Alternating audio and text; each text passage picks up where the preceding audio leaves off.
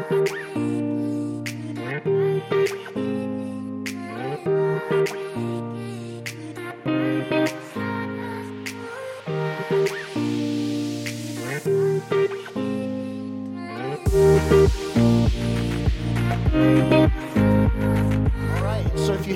Bibles, let's go uh, to the book of Exodus. We're going to go to the book of Exodus, uh, starting in uh, uh chapter 14 from the, from the 21st verse all the way to the 31st verse. So if you have your Bible, let's go there. If you don't have a Bible, we have the scripture on the screen. So it's 10 verses. I'm going to read through that, and we're going to go into the message uh, for today. It says, verse 21, it says, then Moses stretched out his hand over the sea, and all that night the Lord drove the sea back with a strong east wind and turned it into dry land. The waters were divided, and the Israelites went through the sea on dry ground with a wall of water on either side, one to the right and to their left. The Egyptians pursued them, and all Pharaoh's horses and chariots and horsemen followed them into the sea. During the last watch of the night, the Lord looked down from the pillar of fire and cloud at the Egyptian army and threw it into confusion. He jammed their wheels, the wheels of their chariots, so that they had difficulty driving.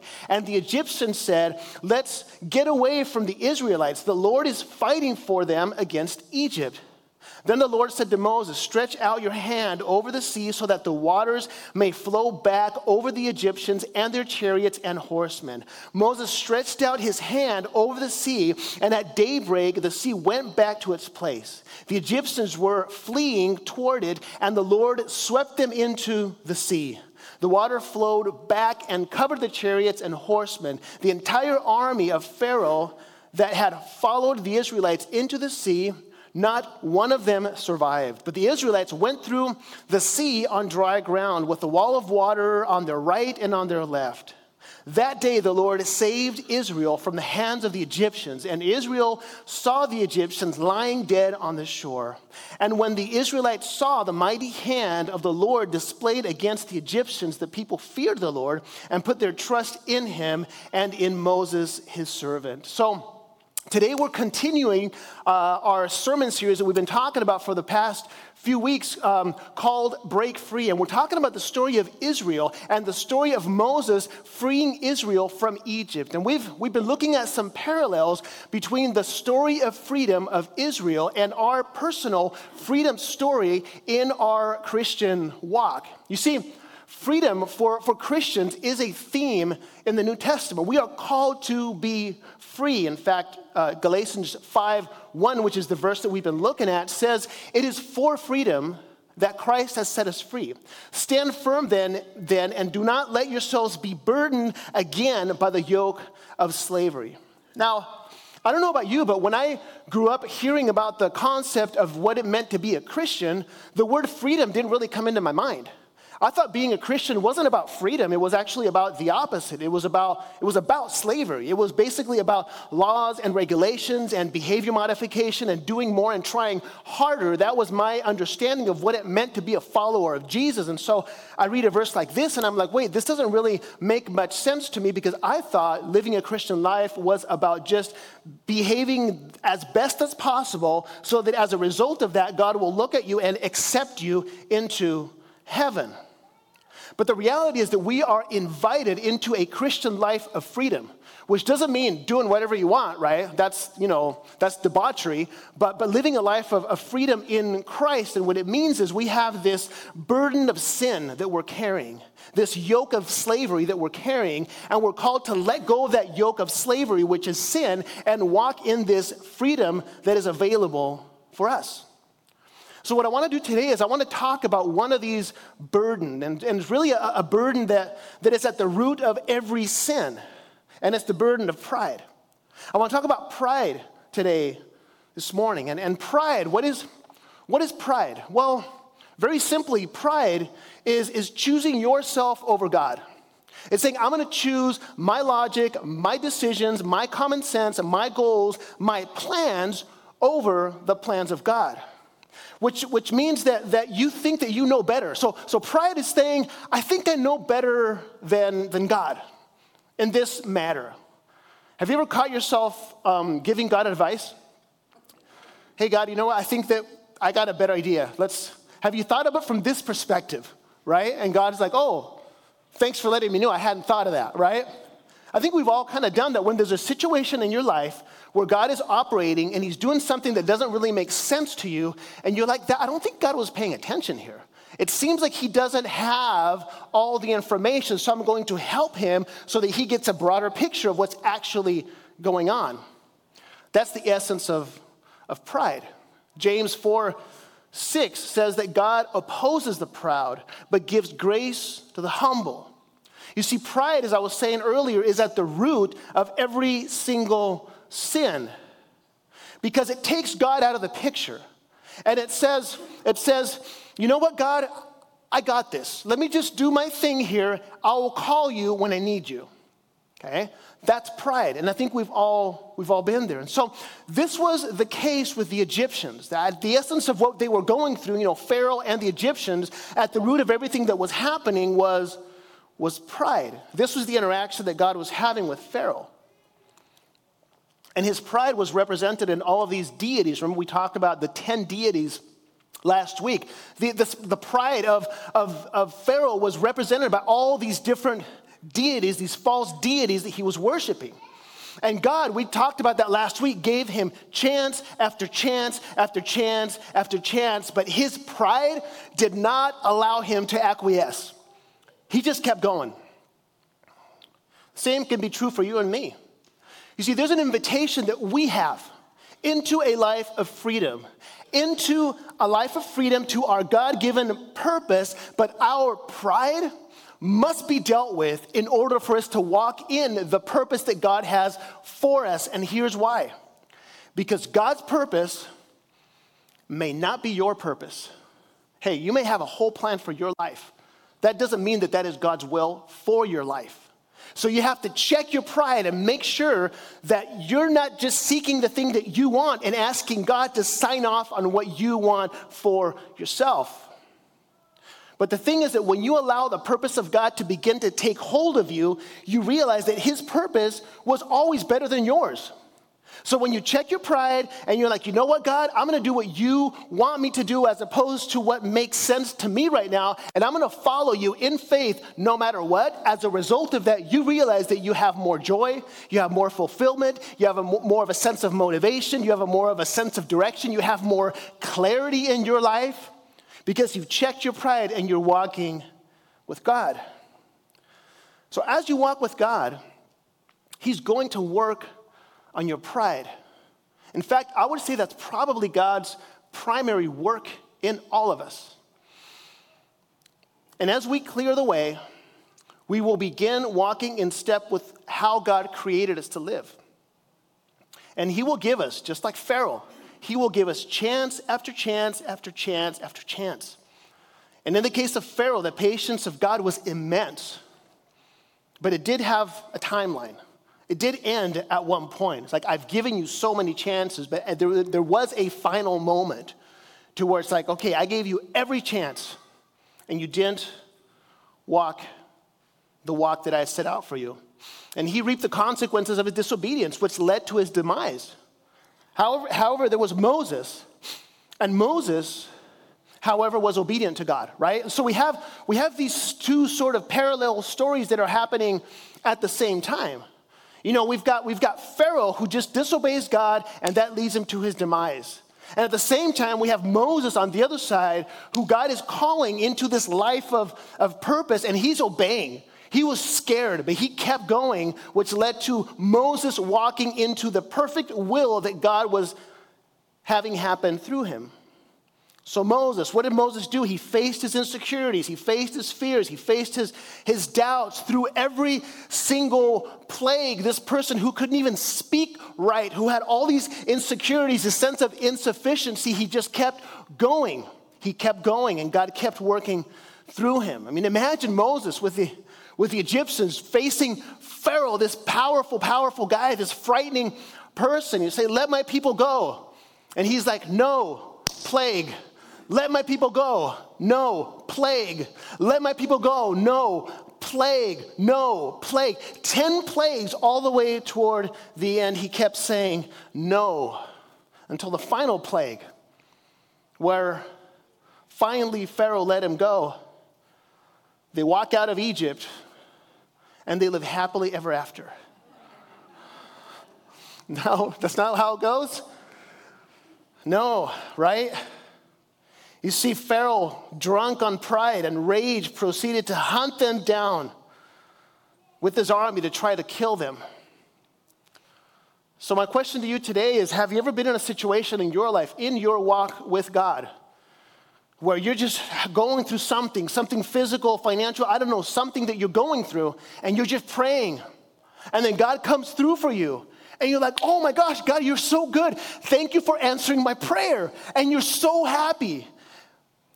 And that's just followed by just a new trial. And you're like, wait a minute, what happened? So last year, my New Year's resolution was to, was to take up surfing. You guys remember? Okay. I finally learned, kind of. And I've been thinking about this because I was trying to calculate the amount of times that, that I got, got slammed by a wave versus the time that I actually surfed. And it's probably like 10 to 1.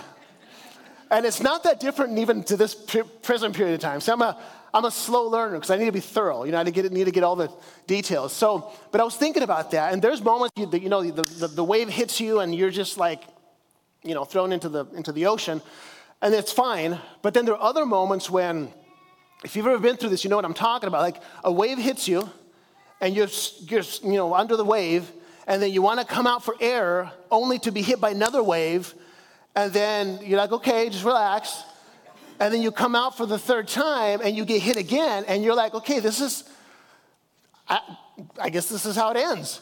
You know, you're thinking in your mind, like, I don't know if I'm going to make it through this. Some of you guys here today, that's, that's, that's your life right now. That's what you're feeling right now. Life is hitting you with something really hard. And you're trying to get a breather only to get something else in your life. It's hitting you again and you're wondering what's, what's, what's going on. Where is, where is God in this situation? Why am I going through this right now? So I want you to think about that for a little bit because I think that's all of us. At some point, maybe not right now, but at some point in our life, we're like, trial, trial, trial. Where's the, where's the relief here? Where's my breather, right? What's going on?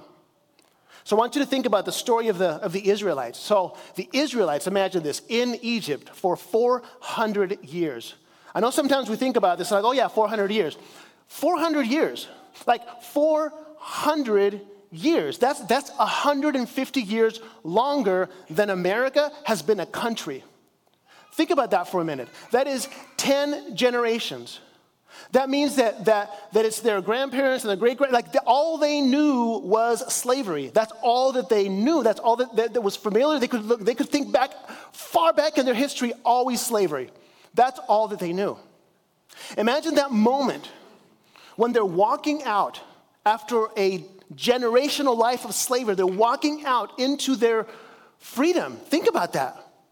All of a sudden, they're walking out, they're walking out of Egypt and they're free. Imagine the feeling that they're feeling in that moment the unknown, the fear, the exhilaration, like knowing that God is with them. Like this person who's a fellow Jew comes in, creates all these plagues. He talks to God. His staff turns into a snake and then turns back into a staff. He, he says some words and everything goes dark. And then they're walking out of Egypt and there's this pillar of, of, of cloud during the day and then a pillar of fire during the night. And they're walking and they're like, man, what is this? This is insane. Am I dreaming right now? Like, it, this is crazy what I'm going through.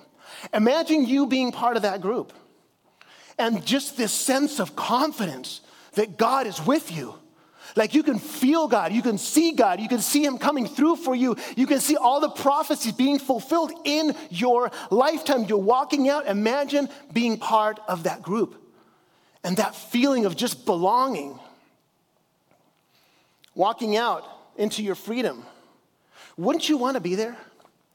Wouldn't you want to be part of that group, the sense of security that God is with you and walking with you at every, at every moment? So they're walking. They're walking and they're, I don't know, talking, you know, just enjoying fellowship. And they, they face the Red Sea, right? They're there and like, okay, well, There's a big sea in front of us now. What, what are we supposed to do? But hey, God's with us. Like He's been here the whole time. I don't know. We'll relax here for a little bit. You know, maybe we'll build some boats and we'll get like we'll figure this one out. So kind of sit there for a little bit. And all of a sudden, you hear in the background, there's like this galloping of horses. You know, this is extra biblical. Like I'm, I'm picturing this, by the way. And you're hearing this at a distance, and you're like, that's kind of weird. And you notice that the Egyptians are coming, and they're going, they're going to come and they're going to kill you. Like you realize that that everything that you thought was going to happen, now it seems like the exact opposite is going to happen. Where's the promise? Where is everything that we thought was going to take place? Imagine the roller coaster of emotions. You're on the spiritual high and you come up against this crazy obstacle. And then another one piles up, right? The Red Sea is a crazy obstacle. And then another one piles up behind that, which is threatening, threatening your very life. How would you react?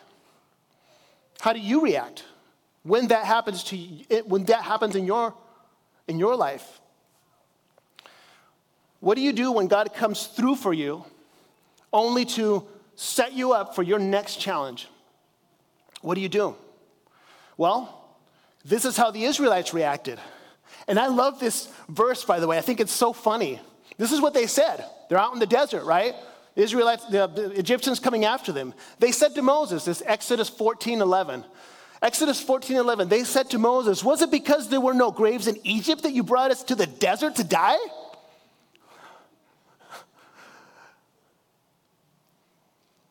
What have you done to us by bringing us out of Egypt? Didn't we say to you in Egypt, Leave us alone, let us serve the Egyptians? It would have been better for us to serve the Egyptians rather than to die in the desert. Think about this change of heart that they had. I mean, they went from faith, from trust, from peace, from joy, right back to pride at the very moment that they didn't understand what was happening. I know better than God now. Like, this is bad, you know? After all the miracles, the prophecies fulfilled, the plagues into their freedom, all of a sudden their pride takes over as they start questioning everything. Being in that moment, hey, I, I, I may not know what's best right now, but it's definitely not this. God missed the boat at some point here.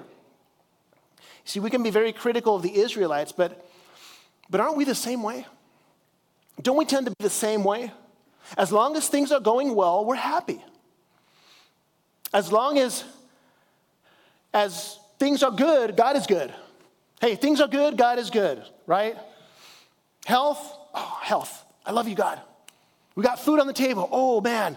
Thank you for your provision. Job, oh, you are my Lord, right? Money at the bank, oh, I feel the Spirit, right? Everything seems to be going well in my life. So if things are good, then we think God is good. We're making that connection there. But what about when you get slammed by one thing and then another thing? It feels like something went wrong. Like, it doesn't feel right. And you're asking the question, man, God, do you want me to suffer right now? Is this, is this your plan for my life? so there's an assumption. I want to talk about this a little bit here. There's an assumption that is so deep in the Christian culture that cannot be found anywhere in Scripture, by the way. There's this, this assumption that many of us make. And the assumption is this if you're a follower of Christ, life shouldn't be hard.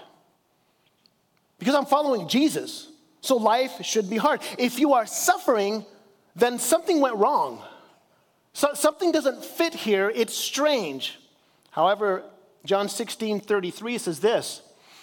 John 16 33 says, This is Jesus talking. He said, I have told you these things so that in me you may have peace. In this world, you will have trouble. It's a promise. You will have trouble. But take heart, I have overcome the world. You see, did you know that the story of Moses is not a story about Moses' triumph? It's not. He doesn't even go into the promised land. Did you know that? He, does, he only sees it as a distance and then he dies. He never fulfills the thing that we hope that he would fulfill in his, in his life. You could say that he failed. He, it was, his life was hardship followed by victory, followed by hardship, followed by victory, followed by hardship, followed by victory, followed by hardship, and then followed by victory. Can you relate? I mean, that's, that's life. Jesus tells his disciples that trouble is part of life. James tells his church we should not only expect trials, but we should consider the trials joy. Why? And here's why. Because with Christ, every hardship, every breakup, every disappointment, every struggle, every obstacle that you go through is not wasted. Because with Christ, all these things that you're going through are making you stronger and more complete. He's using everything in your life to transform you into his image. And so you shouldn't question God during trials. You shouldn't do that. I shouldn't do that. You see, there's only one thing that we should fear it's pride. And here's why because pride cannot coexist with God. Because the very definition of pride is putting God out of the picture and saying, I got this, God. I'll let you know when I need you. Pride says, I know what's best. God says, I know what's best. When you let pride in, you're keeping God out. There's only room for one of you. And I know, I know many of you, some of you, many of you possibly here, um, life is really hard for you right now. You, you're going through a lot right now. And for some of you, it, it took everything that you had just to get here today. I know that. And this is what I'll say. This is not this is not deep theology, it's not clever, it's not it's none of that stuff. I want you to hopefully feel this when I say it. Hold on. Hold on. Trust God. He's with you. He's here. This too shall pass. Everything is a season. Hold on to God. Even when it's hard, keep holding on. Don't let go. Don't let go. Don't keep God out. I want to kind of transition into the end with this. You see, because here they are. Here they are. The Israelites in front of the Red Sea. I want you to picture that. They are in front of the Red Sea, the Egyptian army behind them.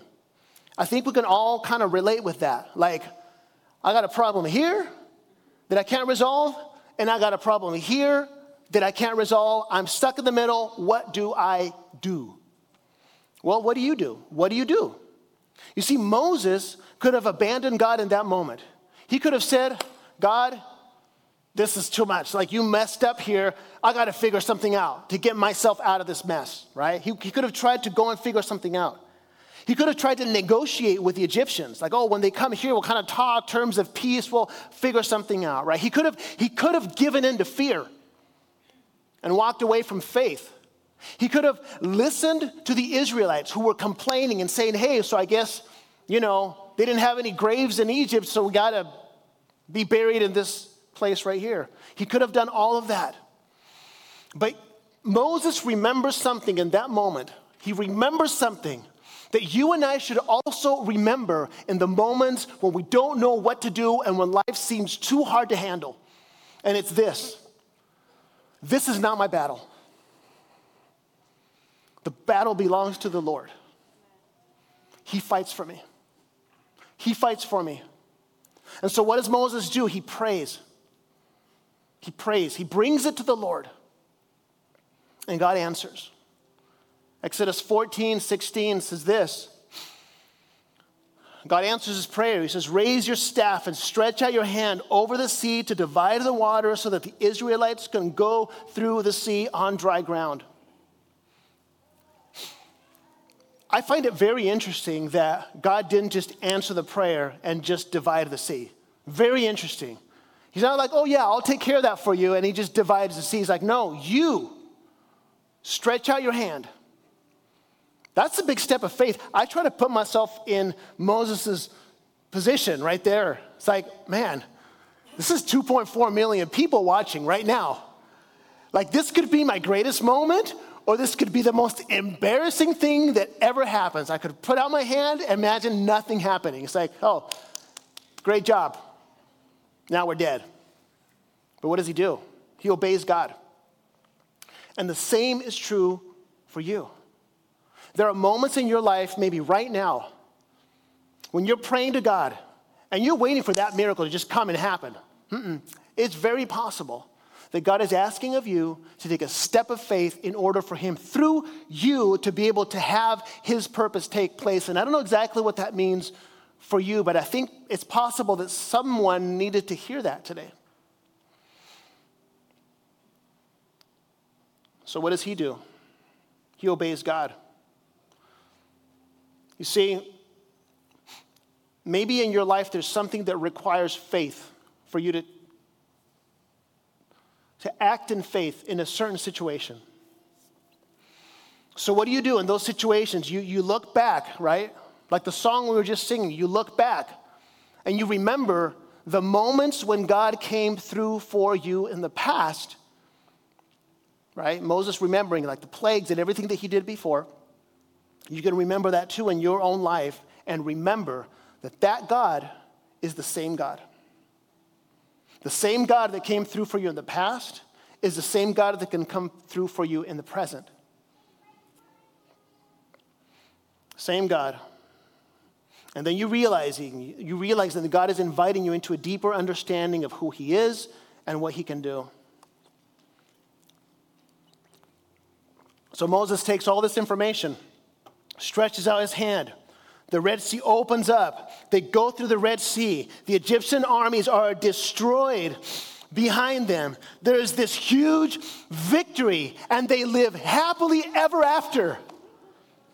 Why are you laughing? That's the end of the story, right? That's not the end of the story. More trials, followed by more victories, followed by more trials, followed by more victories. And that's our life. But the question I want to ask you today is where's the win then for us? If it's going to be victory, trial, victory, trial, where's the win? You see, Moses' story is also our story. And your objective is not to win all the victories. Number one, because the battle belongs to the Lord. But your win your win and my win as Christians is to never let go of the hand of God. Never let go. Just keep holding on. Keep holding on. Seasons of life. God never changes. We do. Circumstances change. God never changes. Don't hold on to your circumstances or your life is going to be like this. Hold on to God who's the same before, present, and future. And that's the message today. And so I want to I want to invite you um, to pray with me here for a minute, and then we'll continue with the, with the end of the service. If we could close our eyes and bow our heads here for a minute, I want to pray for you. Lord God, we thank you for, for your word today. We thank you, God, because we can look at so many scriptures in the Old Testament and the New Testament and realize that you are the same God right now in this moment with us. Lord God, I recognize that so many people here right now are just going through a battle and they can just recognize this moment in their life where it just seems like you're not coming through and don't know what's going to happen. I pray for everyone here, God, that we will hold on to you, that we will hold on to you, hold on to your promises, hold on to the fact that you are with us and you never left us and you will never leave us. I pray for every single person here who is going through a relational problem. I pray for every person that's going through health problems. I pray for every person here who's going through a financial struggle. I pray for every single person here right now that is going through a substance abuse addiction. I pray for every single person here who is struggling with their faith right now. The temptation is so huge to walk away, to let pride take over and say, I got this. I'm going to walk alone from now on.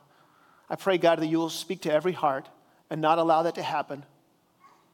And that we will realize that without you, we are lost, completely lost. Thank you, God, for the sacrifice of Jesus, in which we can receive salvation and forgiveness of our sins. And we thank you because He showed us the way how to live this life of sacrifice in which we put to death our desires, our plans, our projects, and we replace our pride for your presence and walk in step with the Spirit. That's our prayer, God. That's what we want to be, Lord God. We want to be a church of disciples that follow you. And there's a price to pay. We get that. And we want to pay that. In Jesus' name, amen.